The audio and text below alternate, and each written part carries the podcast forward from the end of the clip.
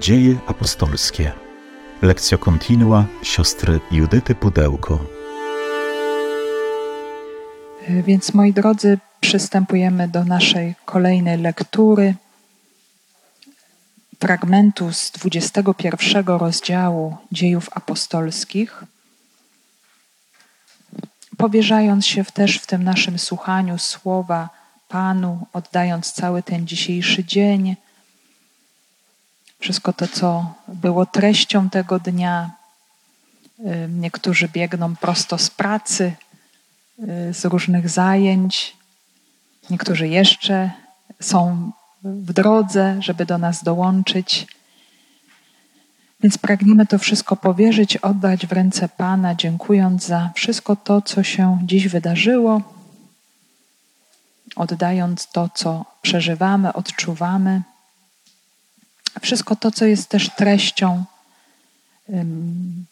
tego dnia, też tych wydarzeń, które miały miejsce, z taką też prośbą o łaskę słuchania słowa, które jest nam zawsze dane jako, jako dar, jako pocieszenie, jako dobra nowina, jako pouczenie, jako umocnienie.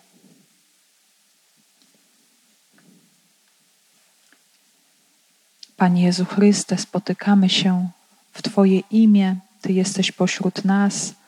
My pragniemy słuchać Twojego słowa Pragniemy je przyjmować, pragniemy je odkrywać. Prosimy Cię, posyłaj nam Twojego Ducha Świętego, aby to słuchanie było dla nas owocne, abyśmy w tym słuchaniu doświadczyli Ciebie. Prosimy Cię, udzielaj nam Twego Ducha Świętego, którego nam posyłasz od Ojca.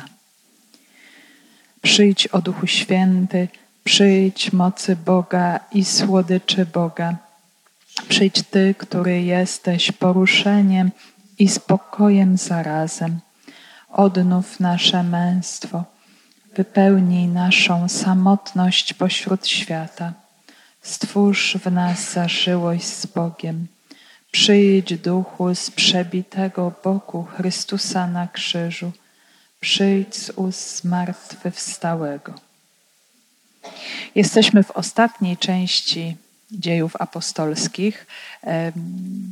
Tydzień temu, kiedy mm, rozpoczęliśmy kolejny cykl naszych spotkań, kolejny rok akademicki, e, to sobie dosyć tak z grubsza przypomnieliśmy wszystko to, co już było przeczytane, zatrzymując się chwilę dłużej na tych momentach czy elementach bardziej kluczowych i znaczących.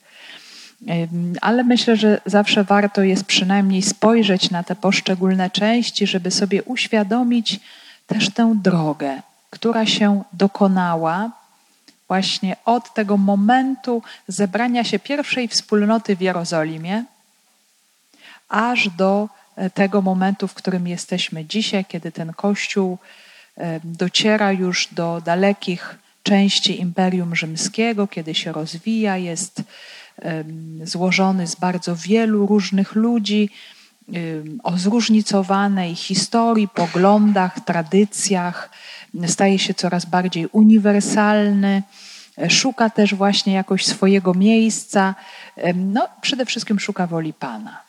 Więc mm, na tym się koncentrujemy i, i w tym pomaga nam osoba świętego Pawła, apostoła narodów, E, który po skończonej trzeciej podróży misyjnej, którą mogliśmy sobie właśnie tutaj śledzić od Antiochii przez całą Azję Mniejszą, e, przez Macedonię, Filippi z powrotem właśnie przez Efes Milet do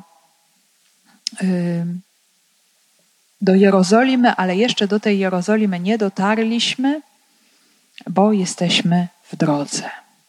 Też sobie powiedzieliśmy, że to podróżowanie w całej Biblii, a szczególnie w dziejach apostolskich, ono ma taki charakter bardzo mocno duchowy. Dokonuje się jakaś wewnętrzna droga wiary poszczególnych bohaterach, którzy wyruszają w jakieś miejsce i, Duch Święty w nich pracuje i, i wracają już zupełnie inni, przemienieni właśnie i przez te wydarzenia, które mają miejsce, ale też przez Boże działanie Ducha Świętego. Więc jesteśmy razem ze świętym Pawłem i z jego towarzyszami w drodze do, do Jerozolimy. E, I tutaj ostatnio mówiliśmy właśnie o tych poszczególnych punktach, które autor dziejów apostolskich, święty Łukasz, nam wymienił. Czyli Paweł wyruszył z Miletu, tam gdzie odbyło się to wzruszające pożegnanie e, z chrześcijanami z Efezu.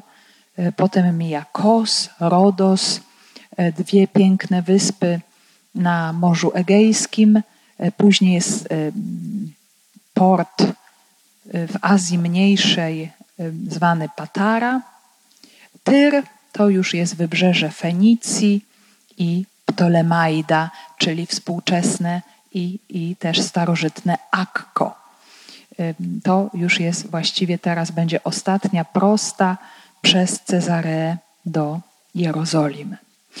I Paweł, jak już pamiętamy jeszcze z wcześniejszego rozdziału, z, z tego wzruszającego momentu pożegnania, e, Paweł zmierza do Jerozolimy ze świadomością, że jest to jego droga paschalna. E, czyli idzie, aby dać świadectwo, bo jego celem nie jest cierpienie.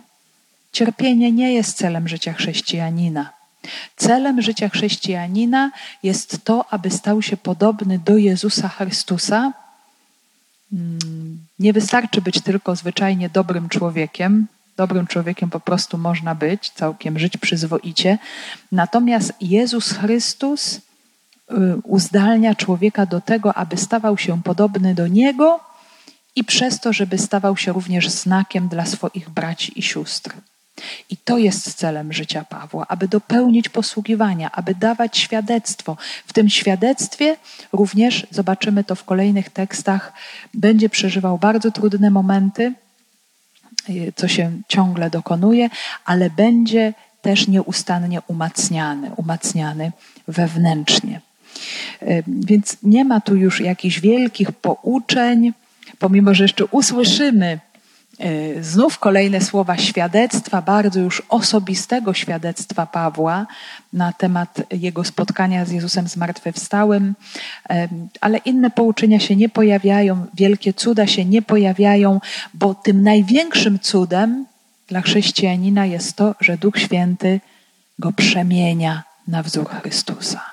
To jest właśnie ten wielki cud, który w Pawle się coraz bardziej E, dokonuje. Paweł chce, podobnie jak Jezus Chrystus, we wszystkim wypełnić wolę Ojca i być posłusznym Duchowi Świętemu. Z dziejów apostolskich. Wyszedłszy na zajutrz, dotarliśmy do Cezarei.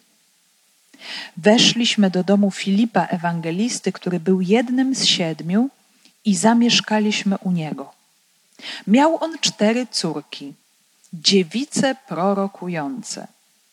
Już dłuższy czas tam mieszkaliśmy, gdy przyszedł z Judei pewien prorok imieniem Agabos. Przyszedłszy do nas, wziął pas Pawła, związał sobie ręce i nogi i powiedział: To mówi Duch Święty. Tak Żydzi zwiążą w Jeruzalem męża, którego jest ten pas, i wydadzą w ręce pogan. Kiedyśmy to usłyszeli, razem z miejscowymi prosiliśmy Pawła, aby nie szedł do Jeruzalem. Wtedy Paweł odpowiedział: Co robicie? Dlaczego płaczecie i rozdzieracie mi serce? Ja przecież gotów jestem nie tylko na więzy, ale i na śmierć w Jeruzalem dla imienia Pana Jezusa. Nie mogąc go przekonać, ustąpiliśmy, mówiąc: Niech się dzieje wola Pańska. No więc mamy kolejny etap podróży. Wyszedłszy na zajutrz, dotarliśmy do Cezarei. Weszliśmy do domu Filipa Ewangelisty, który był jednym z siedmiu i zamieszkaliśmy u niego. Tutaj mamy dwie takie same mapy. Jedna jest bardziej mm, oddalona, mniejsza, gdzie e, możemy zobaczyć e, całą mm, tutaj tę prowincję Palestyny czasów Jezusa. I też jakiś wycinek, który na północy nam jeszcze obejmuje Tyr. Troszeczkę niżej mamy Ptolemaidę, czyli Akko. Troszeczkę niżej jest Cezarea Nadmorska. No i jak bardziej popatrzymy jeszcze e, trochę niżej i bardziej, no już praktycznie pod koniec tej mapki, na dole jest Jerozolima. Także to jest jeszcze właśnie taka podróż, ale to co ważne, to fakt, że już się przenosimy na ląd stały. Już e, ta droga morska, przynajmniej na tym etapie, jest, jest zakończona. Więc e, wyruszają z Ptolemaidy, gdzie jak pamiętamy, Paweł był tylko jeden dzień, tam pozdrowił braci, nie zatrzymywał się tam długo i e, ze swoimi towarzyszami wyrusza drogą lądową w kierunku Cezarei Nadmorskiej 55 kilometrów, więc pewnie mogło to im zająć z jakieś dwa dni marszu. E, to są bardzo piękne miejsca, wędruje się wzdłuż Morza Śródziemnego. E, możemy to sobie wyobrazić, więc e, no, podróż musiała im upływać bardzo, bardzo pięknie zapewne. No i właśnie ta Cezarea, Cezarea Maritima nadmorska to jest bardzo ważne miejsce z punktu widzenia oczywiście Imperium Rzymskiego, e, ponieważ to była mm, ówczesna stolica prowincji Syria-Palestyna. E, więc tak jak pamiętamy też z Ewangelii, Jerozolima nie była miejscem ulubionym dla Rzymian. Oni się tej Jerozolimy bardzo bali ze względu na nacjonalistyczne i religijne klimaty, które tam panowały. E, w normalnym trybie prefekt czy prokurator, e, który w imieniu Cezara panował nad prowincją, stacjonował w Cezarei. Tam była jego stolica, tym bardziej, że było to bardzo piękne miasto, rozbudowane przez Heroda Wielkiego że Herod miał takie ambicje, wiemy, że miał wielkie ambicje budowlane, są pozostałości jego wspaniałych budowli jeszcze tu i ówdzie w Ziemi Świętej. E, natomiast ta Cezarea, no to był taki, możemy powiedzieć, jego bardzo ambicjonalny plan, ponieważ on zapragnął e, wznieść port bardziej spektakularny niż Pireus, e, właśnie grecki, czy czy, czy Aleksandria e, chciał jeszcze coś piękniejszego i wspanialszego. No i poniekąd nawet mu to wyszło, bo wzniósł wspaniały kompleks pałacu częściowo położonego na morzu, e, amfiteatr, hipodrom, też były tam świątynie pogańskie. Ci, którzy byli, to już mogą sobie to wszystko przywołać w pamięci. E, cudowne miejsce, tylko częściowo odkopane zresztą, bo Cezara była o wiele bardziej rozległa i robiła ogromne wrażenie. I wiemy, że tam właśnie stacjonowali ci, którzy zarządzali Syrią, Palestyną. I w czasach Jezusa był to Poncjusz Piłat, który tam stacjonował w latach 26-36, e, co nam upamiętnia znaleziony tam kamień. Natomiast teraz w czasach już Kościoła Apostolskiego, świętego Pawła, jak niebawem się przekonamy, to będą dwaj kolejni prefekci rzymscy, to będzie Felix i Festus. Nastąpi właśnie też w pewnym momencie zmiana y, zarządzającego. Więc takie miejsce pogańskie z jednej strony, ale też bardzo ważne w kontekście również rozwoju Kościoła. Słyszymy o Filipie. To Filip udziela gościny apostołom. Już y, trochę na ten temat wiemy, wiemy coś na temat Filipa. Y, to jest ten, który należy do grona siedmiu tak zwanych diakonów. To nie jest y, Filip z grona dwunastu, żebyśmy go nie pomylili, ale tutaj bardzo wyraźnie nam Łukasz mówi, że był jednym z siedmiu.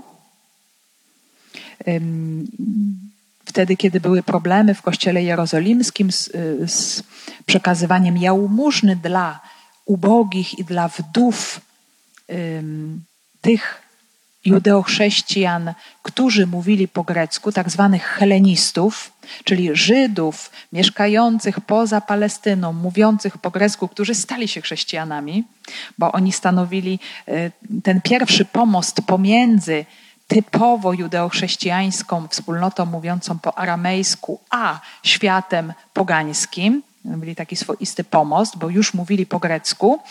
I, I, kiedy był ten problem, pamiętamy, że Kościół ustanawia siedmiu.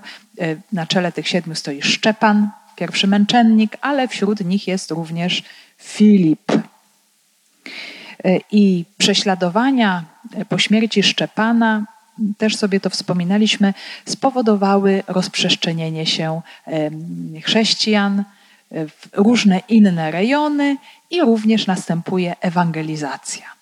I poza Judeą kolejnym miejscem ewangelizowanym właśnie przez Filipa była Samaria. Więc ósmy rozdział dziejów apostolskich nam mówi o ewangelizacji Samarii. Jeszcze wtedy Szaweł prześladuje Kościół. Zobaczmy, jak bardzo ta historia nam zatacza koło.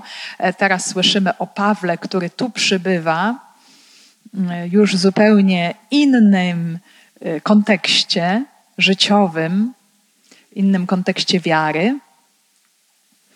Natomiast ta działalność Filipa to były absolutne początki Kościoła poza Jerozolimą i też poza Judeą. Także Filip, e, widząc e, Samarytan nawracających się, on musiał prosić też e, Kościół w Jerozolimie, pamiętamy o autoryzację. Oni przyszli i zobaczyli, że to wszystko no, stało się po Bożemu jak należy, więc Piotr z Janem przybyli do Samarii. Tam się dokonywały liczne cuda, nawrócenia.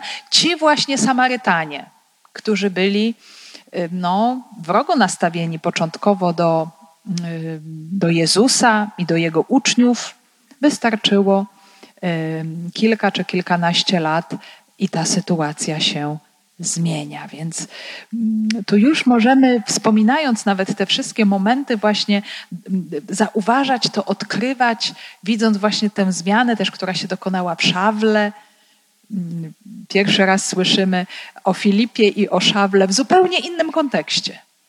Ten jest e, diakonem, czyli takim pracownikiem socjalnym, jak sobie mówiliśmy, rozdającym jałmużnę, więc nie żadnym wielkim e, duchownym biskupem, apostołem, tylko pracownikiem Caritasu, tak żeśmy go mniej więcej zlokalizowali, ale bardzo charyzmatycznym i e, pełnym wiary i Ducha Świętego. Szaweł był jeszcze wtedy prześladowcą. Teraz ta sytuacja się zmienia. Zobaczmy, to jest, to jest obraz drogi, którą człowiek przechodzi podczas swojego ziemskiego życia. Różne miejsca, y, powrót potem do tych samych miejsc, różne osoby, które spotykamy. W tym momencie spotykamy, czy mówimy, czy słyszymy o nich w kontekście trudnym, bolesnym, nieprzyjaznym, raniącym, i potem się coś zmienia. Spróbujmy wyczuć ten klimat.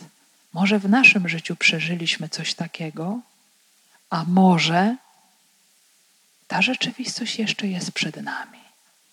Że Pan Bóg będzie coś zmieniał. Może pragniemy tego gdzieś w głębokości serca, żeby Pan Bóg coś zmienił, zadziałał. Wszystko jest na etapie drogi. To się po prostu dzieje. Ale y, przy okazji, jak wracamy do pewnych bohaterów, warto to zobaczyć, co pięknego się dokonało, żeby oddać Bogu chwałę.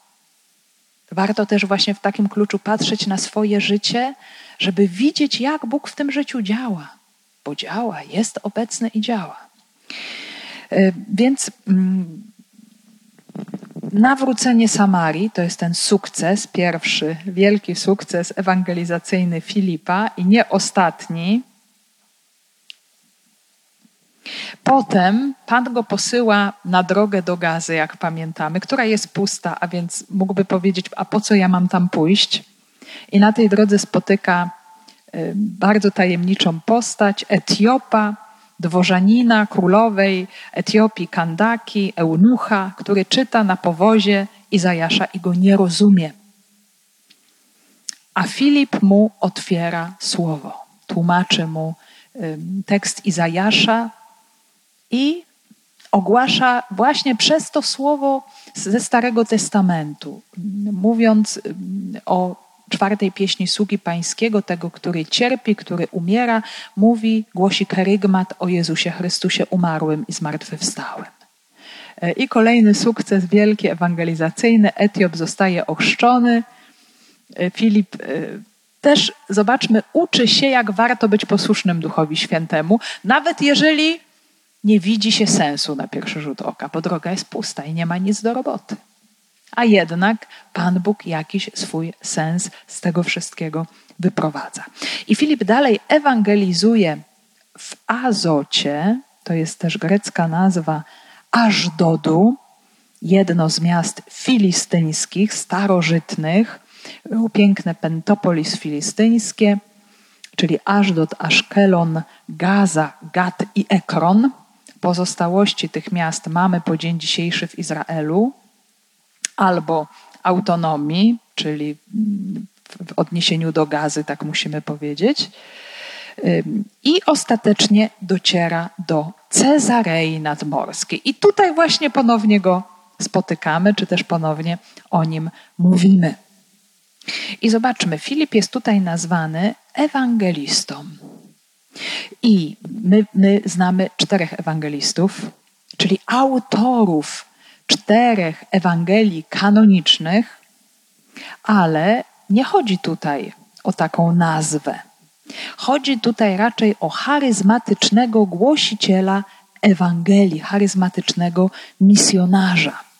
E, mamy jeszcze w dwóch miejscach tutaj takie użycie tego terminu, kiedy święty Paweł w drugim liście do Tymoteusza pisze właśnie do swojego adresata: Znoś cierpliwie przeciwności.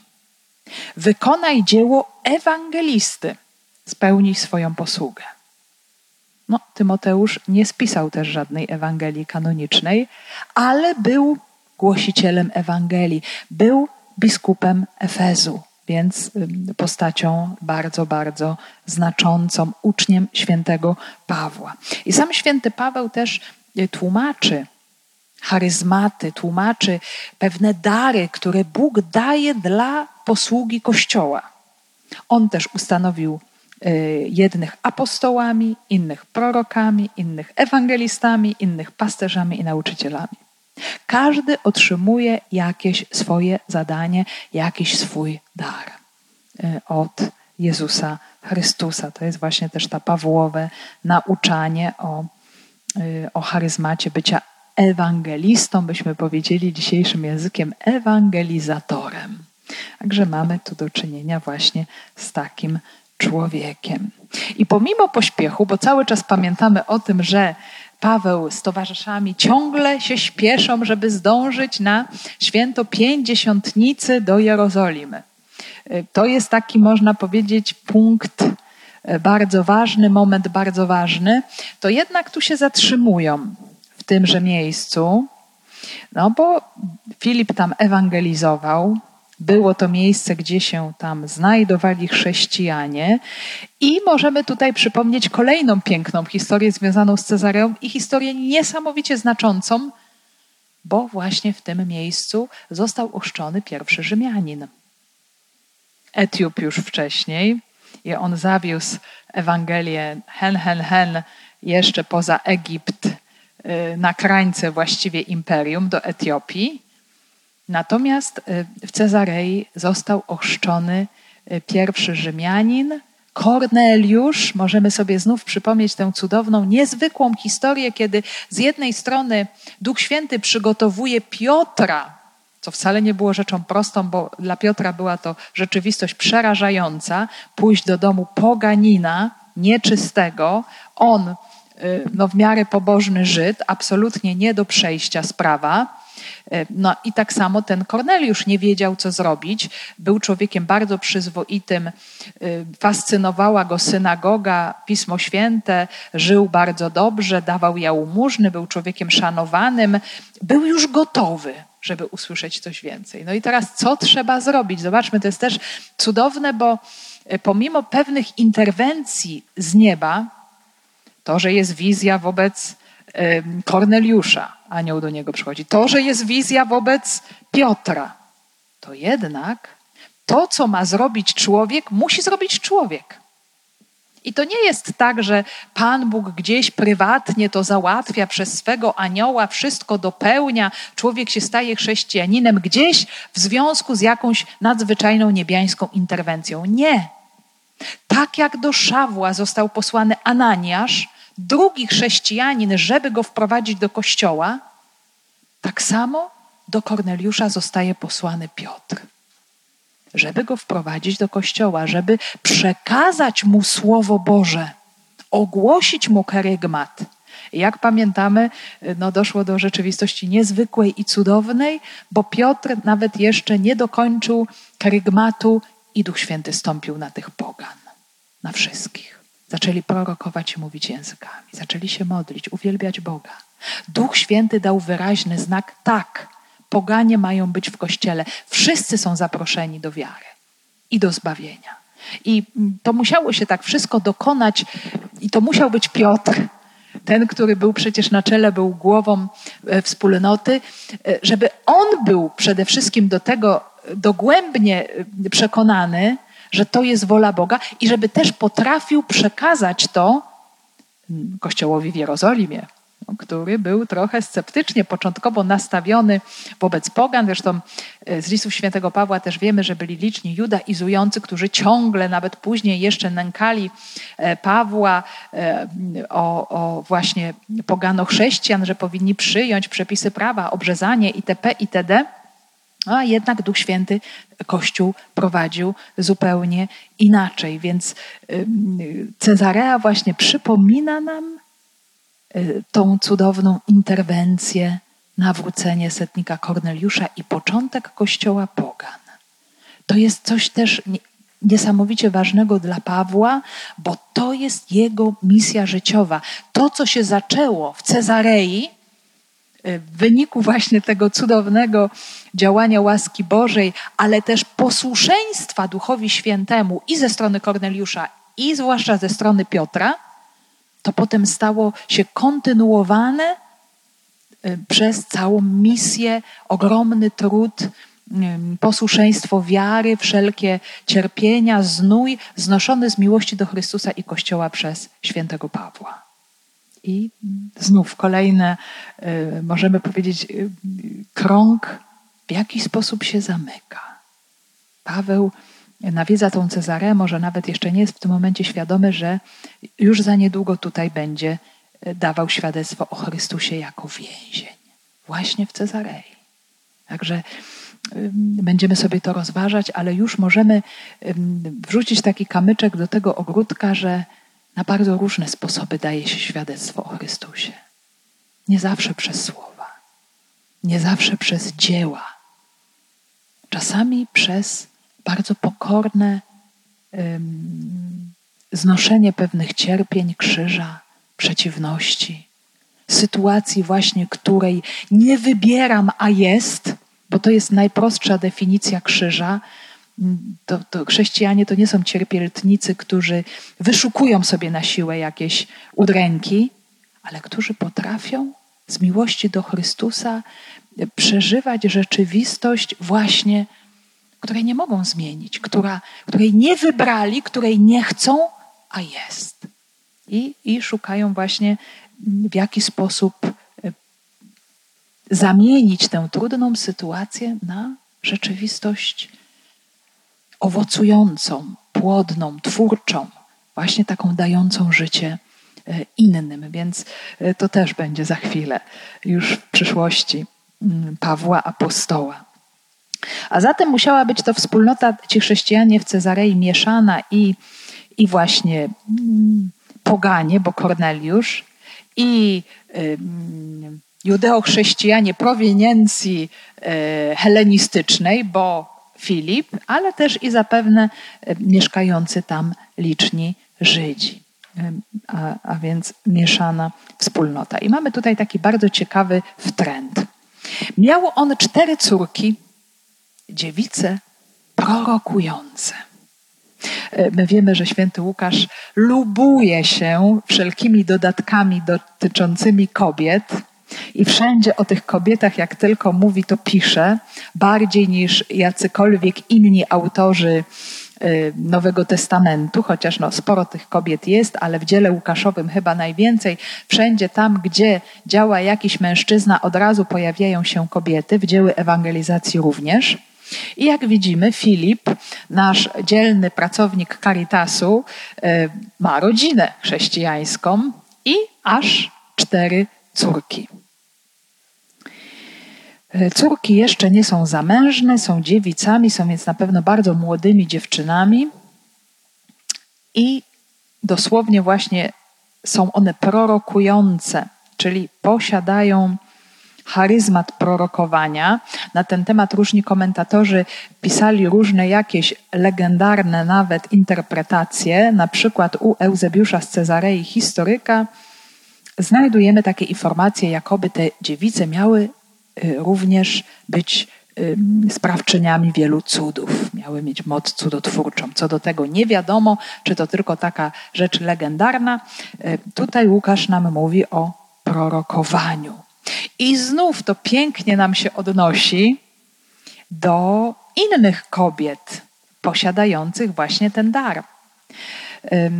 W Ewangelii Łukaszowej mamy przecież prorokinię Annę, córkę Fanuela z pokolenia Asera, bardzo podeszłą w latach, która za sprawą Ducha Świętego mm, przychodzi do świątyni w tym momencie, kiedy Józef z Maryją przynoszą Jezusa, prezentują Jezusa w świątyni, gdzie następuje też spotkanie z starcem Symeonem, też działającym pod wpływem ducha. Więc zatem mamy parę bardzo wspaniałych staruszków, wypełnionych duchem. Moi drodzy, to jest właśnie tak, że jak ostatnio usłyszałam, że no to ciało człowieka się starzeje, ale osoba nie. To są właśnie te niezwykłe słowa, też przypisywane Janowi Pawłowi II. Coś w tym jest, nie? że osoba się nie starzeje, zwłaszcza jeżeli jest otwarta na Ducha Świętego, e, ciągle dostrzega nowość działania Bożego. I tutaj mamy dosłownie właśnie to. E, kiedy ci staruszkowie dostrzegają w maleńkim Jezusie Mesjasza, uwielbiają Boga. Anna, nie jest powiedziane też, że ona jakoś prorokuje, ale ogłasza właśnie, mówiła wszystkim innym e, o tej niezwykłej Bożej interwencji, więc tutaj właśnie ten jej charyzmat proroctwa jak najbardziej się ujawnia.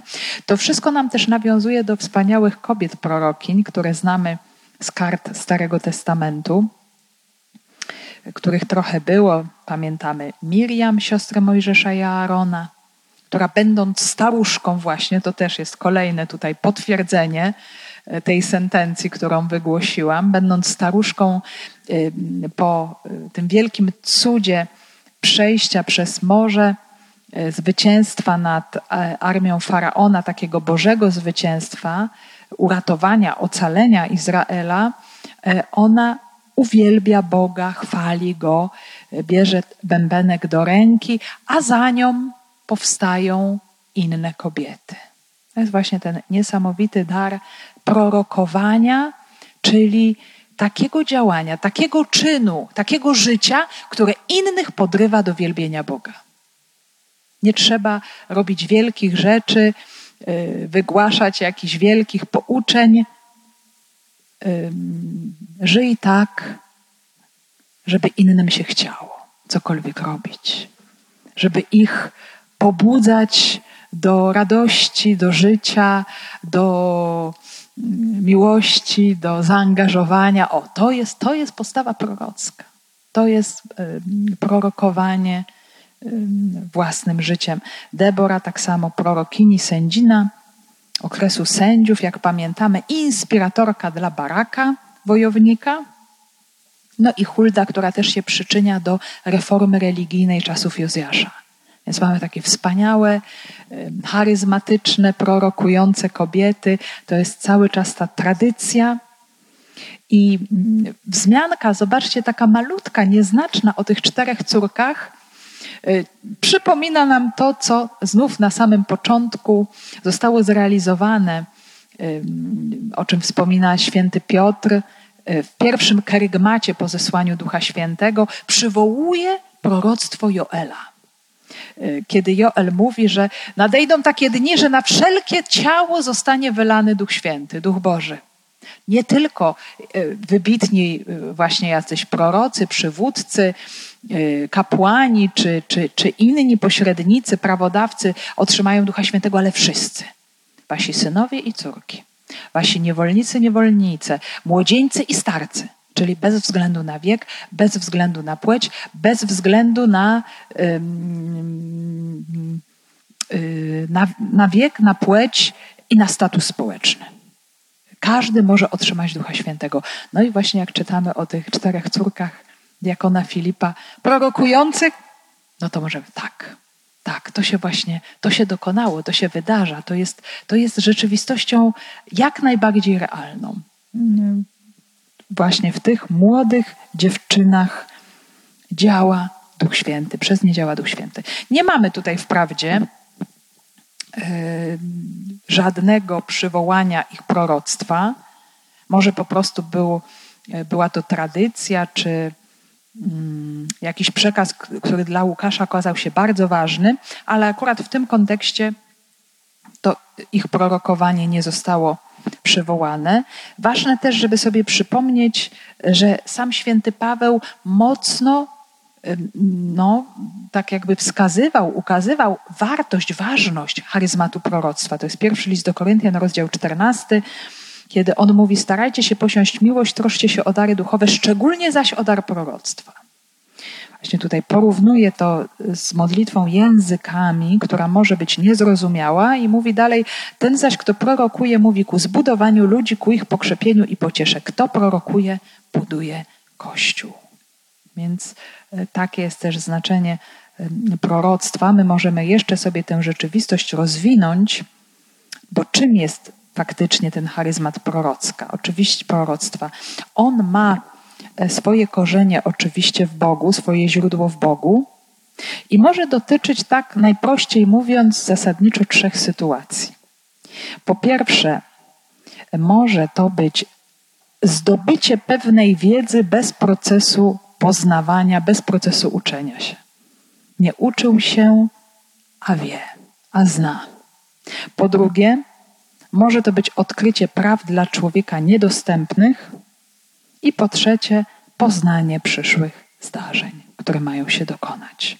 Tak najprościej y, mówiąc, ten charyzmat y, proroctwa właśnie, my możemy zauważyć, jak on działa y, też w bardzo wielu świętych osobach różnych wieków takie proroctwo, taką prorokinią.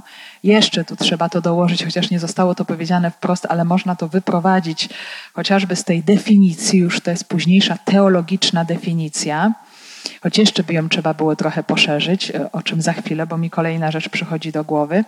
No to tutaj świetnie to zrealizowała Elżbieta z Ewangelii Łukaszowej. Bo kiedy ona mówi, Skądże mi to, że matka mojego Pana przychodzi do mnie, to właśnie dzięki działaniu Ducha Świętego, którego przed sekundą otrzymała od Maryi, która weszła do jej domu, otrzymała poznanie rzeczy, których nie mogła wiedzieć. Więc również Elżbieta staje się tutaj swoistą prorokinią, e, już taką prorokinią praktycznie w akcji prorokowania, choć prorokinią nazwana nie została, bardziej jest matką proroka, czyli Jana Chrzciciela, ale ta sytuacja wskazuje bardzo wyraźnie właśnie na charyzmat proroctwa. Jeszcze jeden tutaj sposób prorokowania y, w kościele przychodzi mi na myśl, to prorokowanie, które y, objawia nam się w dniu pięćdziesiątnicy. I to prorokowanie w Dniu Pięćdziesiątnicy mm, to nie tylko to, że oni mówili językami, ale ogłaszali wielkie dzieła Boga. W sposób zrozumiały dla innych ludzi.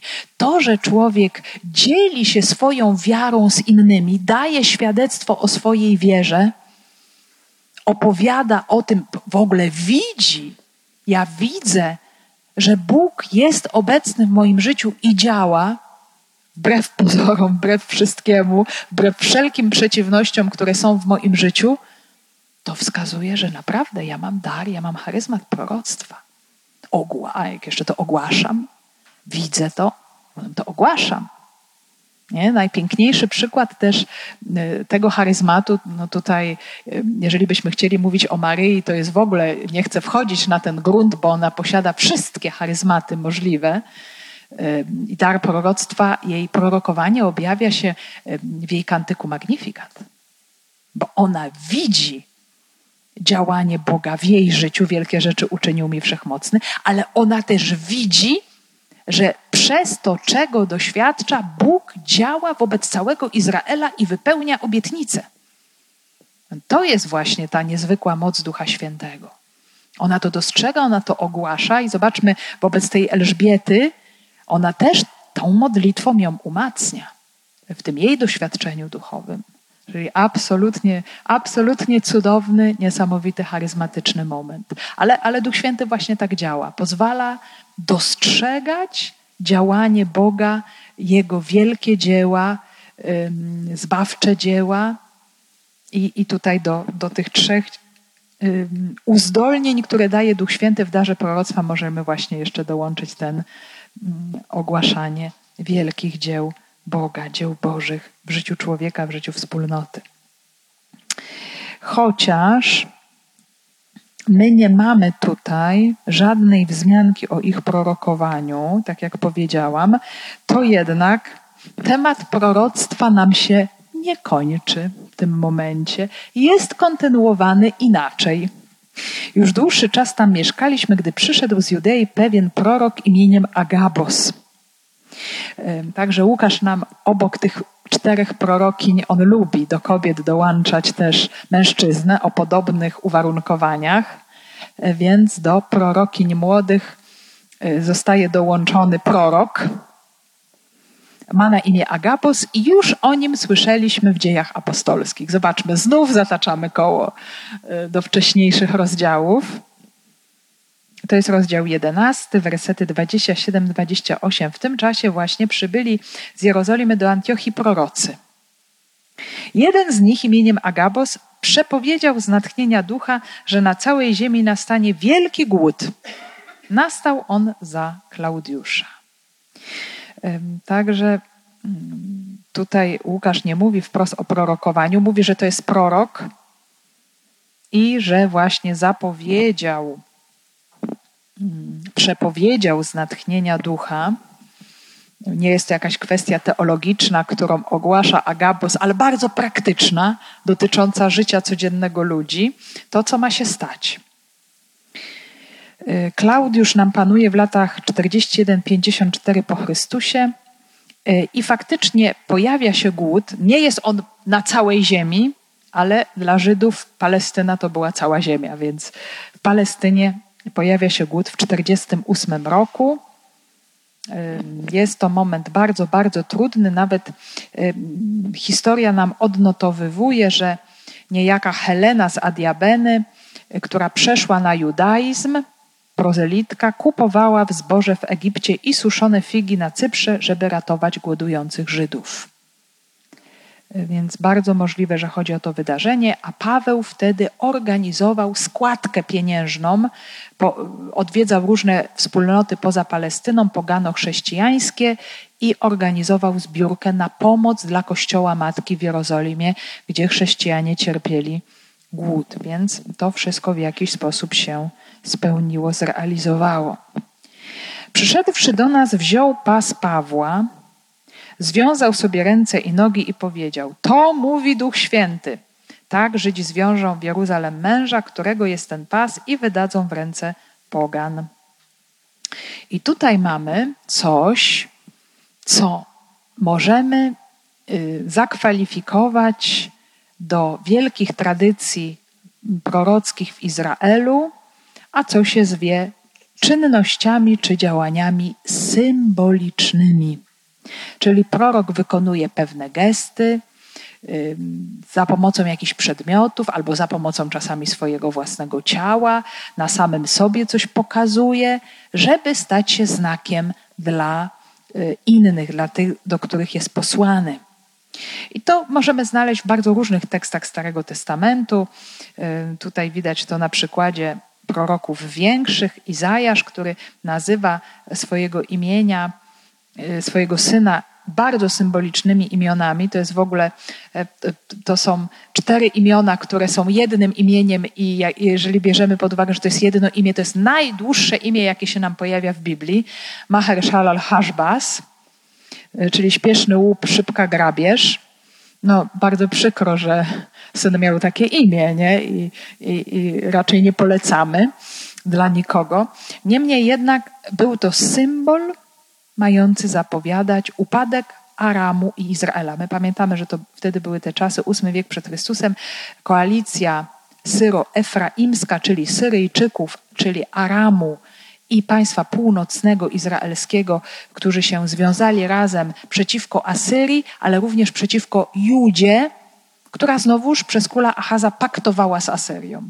I król Achaz był bardzo wystraszony z tego powodu.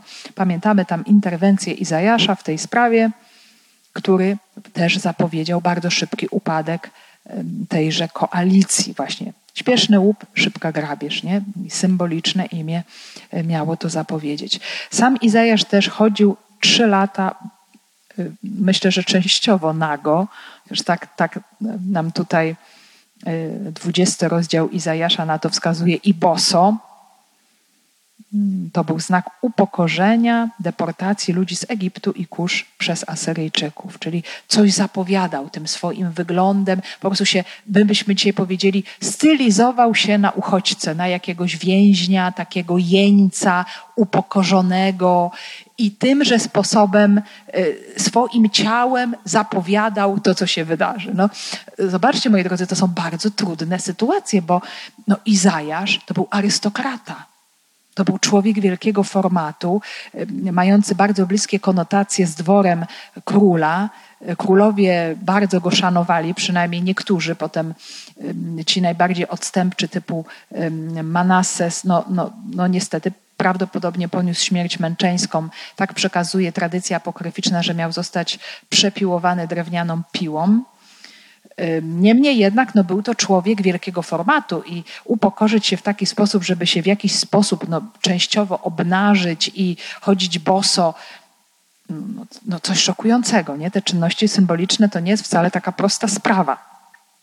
Jeremiasz natomiast miał stłuc falakon. Najpierw miał go kupić, potem miał go potłuc na znak upadku Jerozolimy i jeszcze była sprawa z tym pasem, który początkowo miał założyć na swoje biodra i pokazać w taki sposób naród Izraela y, jest zjednoczony z Bogiem, tak jak ten pas przylega do Twoich bioder, czyli jest bliskość, intymność. Potem ten pas został zdjęty, włożony w rozpadlinę skalną i tam zbutwiał. No i właśnie ten zbutwiały pas miał pokazać taką czynnością symboliczną, pokazującą, że jak ten Izrael odchodzi od Boga przez grzech, no to co się z nim dzieje? Zbutwieje jak ten pas. Będzie do niczego. I, I, to jest zapowiedź też właśnie kolejnych upadków i ostatecznie wygnania babilońskiego. Tak?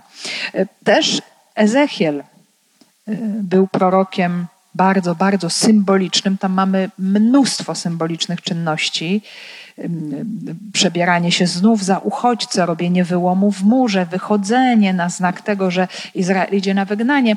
Ale zanim jeszcze Jerozolima została zdobyta, on, to są rozdziały 4 i 5 Księgi Ezechiela, no miał się tam kłaść, leżeć, robić taką symboliczną makietę Jerozolimy, która będzie oblegana, miał to pokazywać również swoim ciałem, więc no, no to były bardzo takie rzeczywistości złożone, trudne, czasami dziwne. Prorocy właśnie przez e, te rzeczy byli często uznawani za ludzi niepoczytalnych, niezwykłych albo nawet szalonych, więc e, no, trzeba się było w jakiś sposób narazić jednak. E, a to wszystko miało służyć dobru, opamiętaniu, nawróceniu, jakiejś zmianie. No i tutaj mamy też czynność symboliczną właśnie Agabosa, który uświadamia Pawłowi, który już to wie zresztą, ale też i innym, kolejne potwierdzenie, że ta podróż jego do Jerozolimy skończy się tragicznie.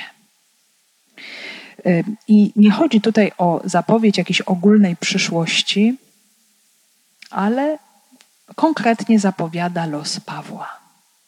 Będziesz więźniem, będziesz związany. Nie? Bierze jego własny pas i go wiąże. E, tutaj pojawiają się też jeszcze bardzo ważne słowa.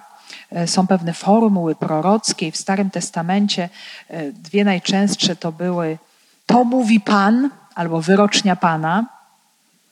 I tutaj ponownie, podobnie, tylko już na tym etapie w Kościele Bóg działa przez swego ducha właśnie. Duch objawia pewne rzeczy ukryte. To mówi Duch Święty. Czyli Agabus jest tego bardzo świadomy, że on czerpie właśnie z, z mocy i natchnienia Ducha Świętego. No właśnie, co mówi Duch Święty? Tak Żydzi zwiążą w Jeruzalem męża, którego jest ten pas i wydadzą w ręce pogan. I uwaga, bardzo ciekawa rzecz. W pierwszym momencie, jak przeczytamy to sobie za niedługo, wcale się tak dosłownie z Pawłem nie stało. Raczej Paweł został wyrzucony ze świątyni, no, zarzucano mu wprowadzenie poganina do świątyni, zresztą cały spisek się zawiązał przeciwko niemu, a poganie wręcz musieli go chronić przed tłumem rodaków, żeby Paweł nie został zlinczowany. Więc możemy zadać pytanie, no to w takim razie na czym polega to proroctwo? Jeszcze takie działanie symboliczne, bardzo mocno zobrazowane. Mm, to jest bardzo ciekawa rzecz. Zobaczmy, że sensem tutaj zasadniczym i tym proroctwem mm, Agabus nie prorokuje tego, co się dokładnie stanie z Pawłem, y, jakie, że tak powiem, zagrożenia go spotkają, bo to nie jest ważne. Y, Agabus prorokuje, że w Pawle dokona się to, co się dokonało w Jezusie. Bo właśnie tutaj się pojawia czasownik zwiążą męża i wydadzą. Jak czytamy Ewangelię, opisy mówiące o tym, co się stało z Jezusem, to czytamy takie słowa: kazali Jezusa związanego odprowadzić i wydali go Piłatowi, czyli właśnie poganom. Więc Agapos ma taki cel. Uzmysłowić jeszcze dobitniej, używając właśnie tychże konkretnych słów, że cokolwiek by się nie stało, Paweł realizuje los Jezusa. Upadabnia się całkowicie do Jezusa, e, chociaż już szczegóły, jak wiemy, mogą być inne, ale te szczegóły są zupełnie nieważne. Wiemy, że Szczepan, Szczepan się też upodobnił do Jezusa, chociaż nie został ukrzyżowany, tylko ukamienowany.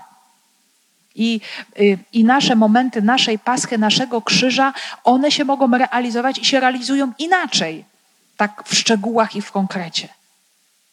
Ale istotą jest właśnie to wejście na drogę Jezusa Chrystusa, to posłuszeństwo Duchowi Świętemu, to przyjęcie tej konsekwencji bycia świadkiem. No, że, że w pewnym momencie to się komuś nie będzie podobać. I i ja będę musiał się z tym moim życiu również zmierzyć. Czyli właśnie Agabos słusznie przepowiedział sytuację. On wiedział, jaka jest też sytuacja w Jerozolimie, y, że tam jest, zresztą już wcześniejsi chrześcijanie też o tym mówili, właśnie o tym napięciu konfrontacji pomiędzy Żydami i chrześcijanami, to jest jeszcze ten czas, jak pamiętamy, kiedy nie nastąpił rozdział pomiędzy Kościołem i synagogą. I w Jerozolimie judeo-chrześcijanie byli częścią synagogi, ale właśnie jaką częścią? Która uznawała w Jezusie Mesjasza, jeszcze na dodatek Syna Bożego. No to był, dla wielu Żydów to była rzeczywistość absolutnie nie do przyjęcia. Jeszcze, moi drodzy, taki dodatek, że no właśnie ta liczba chrześcijan ciągle wzrastała, więc ich było coraz więcej. I to rodziło coraz większe napięcia. Paweł, e, który krążył przez ostatnie lata e, po rejonach świata pogańskiego, może nawet jeszcze no, nie doświadczył na własnej skórze tak bardzo mocno, wcześniej to jeszcze inaczej wyglądało, tego dynamicznego wzrostu Kościoła i że to powoduje właśnie też takie napięcia. Problem też wynikał z tego powodu, że chrześcijanie zaczęli przyjmować do wspólnoty pogan, którzy wcześniej, pamiętamy decyzję Soboru Jerozolimskiego, nie przeszli oficjalnego wejścia w ramy judaizmu, czyli nie stali się prozelitami. No, no ale sobie wyobraźmy, jakie to było zamieszanie. Judeo-chrześcijanie stanowią część oficjalnie synagogi. Tutaj się pojawiają jacyś poganie, którzy nie są Żydami, i to spowodowało ogromną agresję. I to też w pewnym sensie przyczyniło się później do tego podziału, do tego cięcia. To było coś nie do pomyślenia też dla stricte właśnie dla wspólnoty żydowskiej. A jak pamiętamy, Paweł też był takim prowodyrem no, no, zachęcającym pogan do wejścia, głosującym za poganami, za tym, żeby ich nie zmuszać do obrzezania, do wypełniania wszystkich przepisów prawa, tylko żeby przyjmowali to, co absolutnie konieczne. Więc on był tutaj postrzegany jako właśnie wróg, jako absolutny wróg właśnie z dwóch powodów: tego, że głosi Jezusa, no i że tymi właśnie decyzjami wobec pogan e, wprowadza jakieś no, zmiany, które dla wspólnoty żydowskiej były absolutnie nie do przyjęcia. Kiedyśmy to usłyszeli, razem z miejscowymi prosiliśmy Pawła, aby nie szedł do Jeruzalem. I zobaczmy, po raz kolejny pojawia nam się tutaj prośba o zaniechanie podróży, tym razem ze strony towarzyszy Pawła i pojawia nam się nawet tutaj takie stwierdzenie my. My prosiliśmy. Chcą tutaj zatrzymać Pawła. Tak, mówiliśmy sobie o tych różnych sposobach zatrzymywania Jezusa również, tego, że jego uczniowie nie chcieli jego męki, jego śmierci.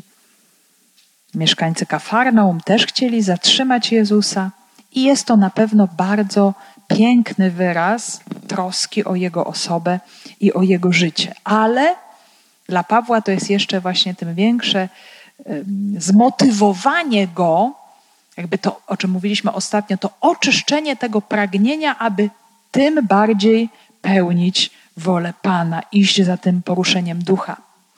Wtedy Paweł odpowiedział: Co robicie? Dlaczego płaczecie i rozdzieracie mi serce? Ja przecież gotów jestem nie tylko na więzy, ale i na śmierć w Jeruzalem dla imienia Pana Jezusa. Więc to, co czynią jego przyjaciele, dla Pawła jest ważne. To porusza jego serce. On nie jest jakimś nieczułym kamieniem. Nawet dosłownie to mu wszystko łamie serce na kawałki, bo nie jest pozbawiony ludzkich uczuć. Z drugiej jednak strony jest coś ważniejszego niż te więzy ludzkie, niż to życie ziemskie, jest coś, co ma dla Pawła większą wartość. I to jest świadectwo Jezusa Chrystusa, o Jezusie Chrystusie, dla którego Paweł jest w stanie oddać to swoje ziemskie życie. Tutaj też realizuje się, zobaczmy, mamy ten motyw imienia Jezusa. Jestem gotowy na śmierć dla imienia Pana Jezusa. I y, znów zataczamy kolejne koło, bo o tym cierpieniu dla imienia już dowiedział się Ananiasz, ten, który Szawła ochrzcił, od samego Jezusa i ukaże mu, jak wiele będzie musiał wycierpieć dla mego imienia. I to się dzieje. Minęły lata i to się właśnie dokonuje, to się realizuje. Także Paweł był tego świadomy, jaką wrogość wzbudzał już od samego początku. Ta wrogość teraz coraz bardziej narastała od tych, którzy nie chcieli przyjąć wiary w Jezusa. Oni też wiedzieli o jego sukcesach misyjnych w diasporach żydowskich. No i widzieli w nim właśnie takiego y, sprawcę rozłamu we wspólnocie żydowskiej, zarówno w Palestynie, jak i w diasporze. I to było rzeczą oczywistą, że Paweł, kiedy pojawi się w Jerozolimie, wzbudzi ogromny gniew. I był on tego bardzo świadomy. Ale, no właśnie, jest coś ważniejszego niż, niż takie obawy. I, I to odkrywają również towarzysze Pawła, I ta rozmowa kończy się następująco. Nie mogąc go przekonać, ustąpiliśmy, mówiąc: Niech się dzieje wola Pańska. Także nie ma już dalszych nacisków. Chrześcijanie wybierają to, co jest najważniejsze. Widzą, że Paweł w ten sposób rozeznał wolę Pana. To jest najlepszy wybór. Niech się dzieje wola Pańska, tak jak Jezus w ogrodzie oliwnym. Ojcze, nie moja, ale Twoja wola niech się stanie. Tak jak Maryja, Paweł chce wypełniać wolę Pana. Niech mi się stanie według Twego słowa. Chce oddać swoje życie Chrystusowi do końca i bez żadnych warunków, i nikt, jak widzimy, nie może tego zmienić. Ani uczniowie, ani przyjaciele, ani prorok go nie zatrzyma, nikt, bo Paweł jest całkowicie zdecydowany, zorientowany na tę drogę, do której zaprasza go Duch Święty. I tutaj zatrzymamy się w naszej refleksji, która ciągle nam przywołuje właśnie ten fakt, że Duch Święty prowadzi Kościół, jest obecny, prowadzi apostołów, jest szczególnie bliski w trudnościach, w momentach zagrożeń, on oświeca, umacnia w przeciwnościach, w cierpieniu. I apostoł właśnie od tego ducha otrzymuje nie tylko dar głoszenia, prorokowania czy czynienia cudów, ale również otrzymuje dar męstwa, aby wypełnić tą swoją misję do końca, aby iść drogą Jezusa również pośród prześladowań. I Paweł ten dar przyjmuje i realizuje e, w całej pełni, idzie tą drogą z wiarą i z odwagą.